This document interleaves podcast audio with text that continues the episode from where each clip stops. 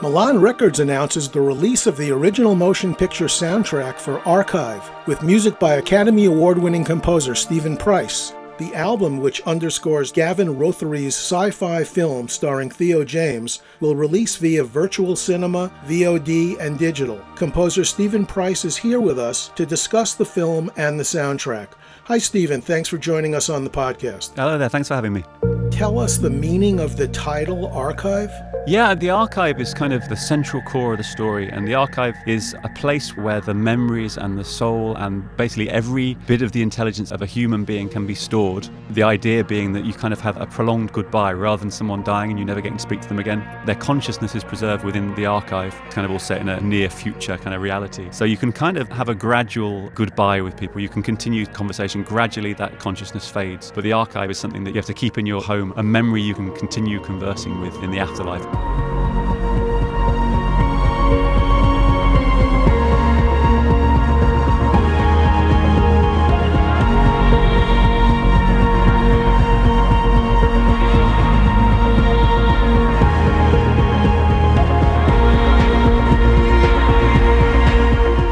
Exploring the World of Archive, a movie where technology and humanity meet, lead you to new musical areas and challenges?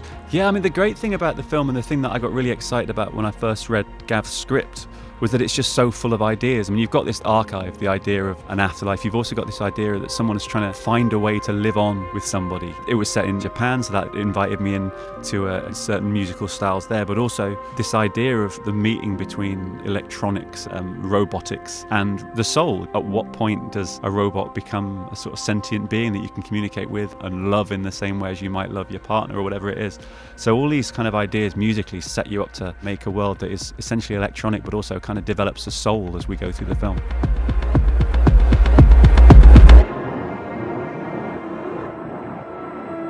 And you had been looking around for the opportunity to create a largely electronic score. Yeah, I mean, I've kind of got this habit of whatever I've just done, I want to do the complete opposite afterwards. And I'd been working on a couple of things that were largely orchestral, and it was great and great fun and a sort of huge thrill to have, you know, an orchestra sitting in front of you and playing the notes you've done. My instinct is always to kind of, okay, let's go into the dark room with lots of flashing boxes and see what we can make with that. The script came totally out of the blue, and it was one of those where someone bumped into you and said, um, oh, my friend's written a script. And there's always a bit of you going, oh, good, you know, this is going to be interesting. And I'm terrible with scripts anyway. It takes me a long time to read them, and I find it kind of hard to work out how this is going to be in reality. But Gav's script was incredible, and I think he'd been working on it for years. It was all very, very worked out, and I kind of like, we should meet. Met him, and his kind of passion for what he was doing came right across immediately. All the conversations we had over the months before they shot, the way that music could kind of capture the sense of this ever evolving artificial intelligence and how we could follow the track of that. You know, we were getting very excited about that. And then he shot it, and got, I got the first rushes,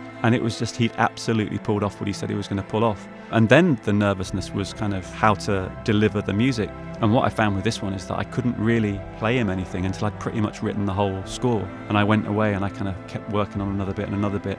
And because I knew that this evolution of the music had to track the film all the way along, I kind of had to get to the end. So in the end, I ended up just dropping an entire 80, 90 minute score on him in one go. And luckily, he got very into it. And then it was great. He had some great notes. We would talk a lot about little character points that he'd seen and that he'd always intended to put across in the picture that music could support. But the great thing for me is how into music he is. Lots of moments in the film where music is really allowed to carry a kind of wordless sequence for quite a lot of minutes, and you could really build and feel the momentum of that. So it was really, really rewarding as a music person to work with someone who's that enthusiastic about music.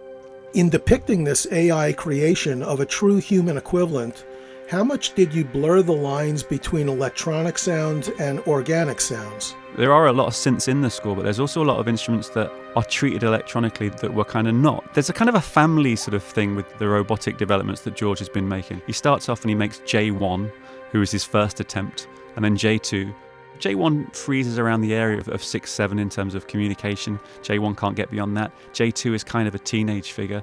And then J3 is kind of this ultimate AI that he's built, which is kind of capable of almost adult conversation and thought. And so I wanted the music to develop like that. Everything comes from this little seed that J1 has, and it's kind of a bending note. And some of that was synths, but also guitars that were then treated through the filters of a synth.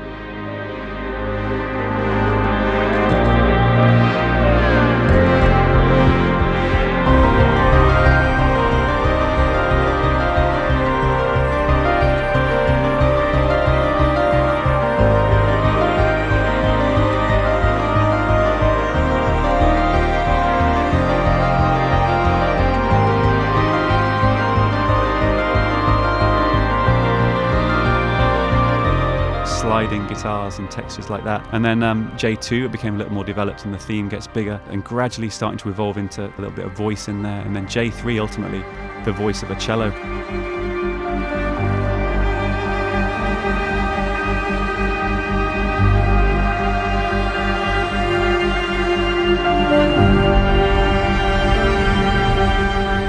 again treated electronically, this evolution of the robots becoming more and more recognizably human as we went through the film.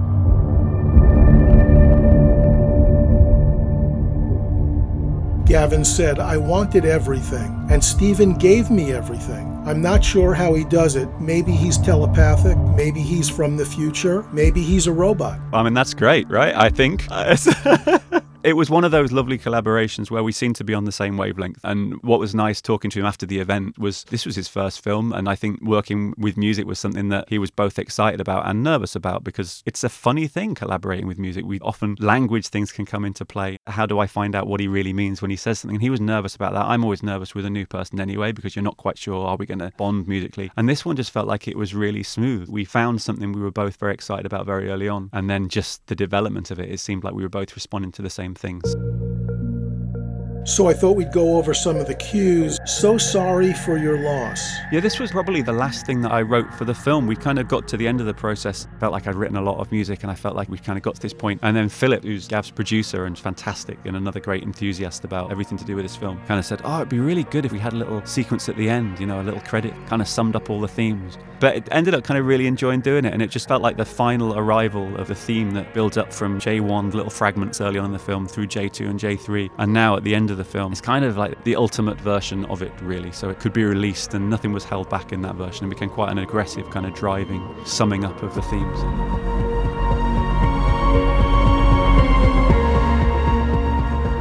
What can you tell us about the title track, The Archive? That's the very opening of the film. It was this opportunity to set up a lot of ideas that were going to be developed later on in the film. And so there's a lot of little motifs in there that feel like they're just coming into existence in that cue. So there's these little sort of rolling kind of figures, these almost mathematical kind of rotating figures of the code kind of working itself out. But then there are these sort of sliding kind of parts. They're almost like groans in the opening cue, which were done with a. It's kind of this strange guitar I have. It's kind of made of metal, so it's completely fretless, and the strings vibrate for ages. And I play it with an EBow, so it's kind of like playing a, a guitar, something that you kind of hug towards you, but in a very electronic way. And that always felt like a kind of cool thing for this film. So these sort of little groans would just introduce bits of the theme. There's a tiny fragment of the cello, which is going to become our instrument for the soul of the character as we go through. And all the way through, this kind of very small vocoder voice, which is kind of saying the word archive in Japanese, just in a kind of constant loop.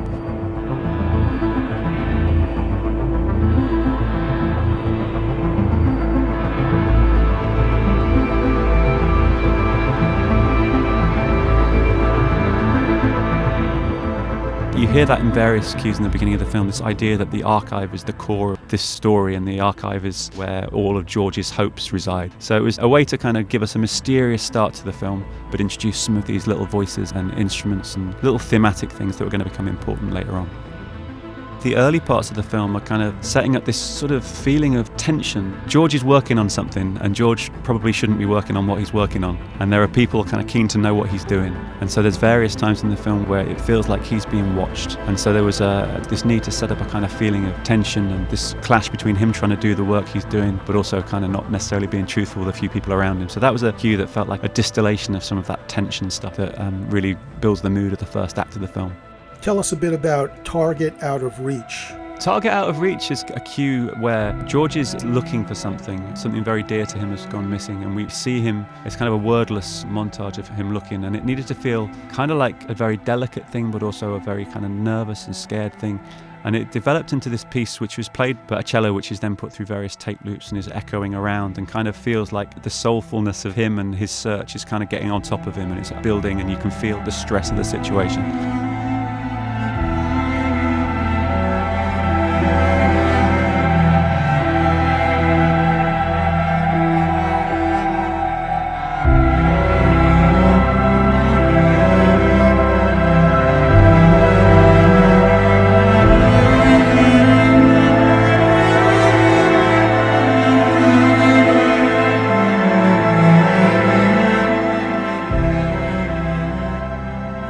Lovely cello performance by Will Schofield, who's a huge figure on the film.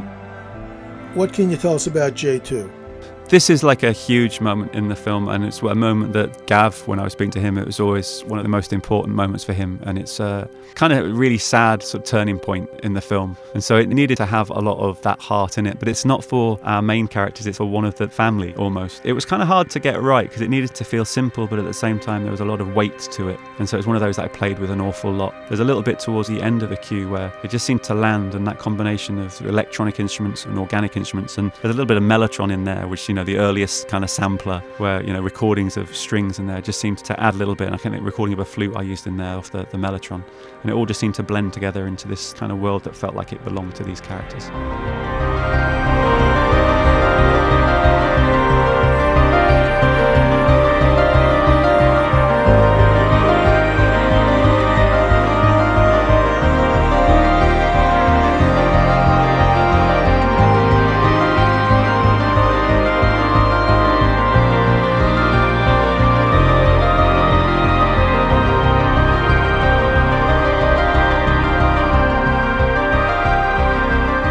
Can you tell us about the cue, I didn't build you well enough? Well, this is the, the big climax of the film, so I think it's a very long track on the album. It was just great fun to write it because you'd built up all of these little fragments of ideas and then you were allowed to kind of really pay them off at the end of the film. And so it goes through these incredibly dramatic kind of moments and we learn new things all the time, but also there's a lot of love in it within this sort of peak of the action of the film. There's moments of real connection between the characters and hopefully musically you hear the, how the themes reach their form there and really meet together as the film delivers its final secrets, really.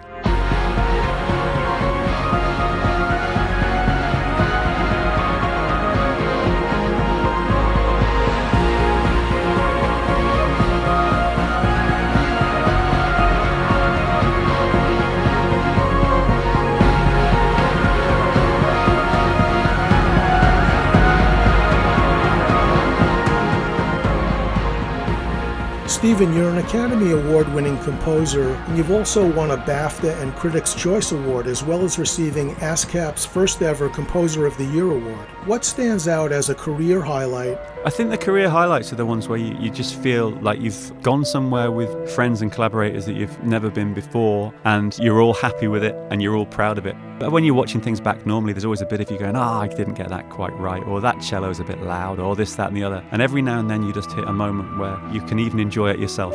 Amen. Stephen Price, thanks very much for coming on the podcast to discuss Archive and its music. Thank you very much indeed.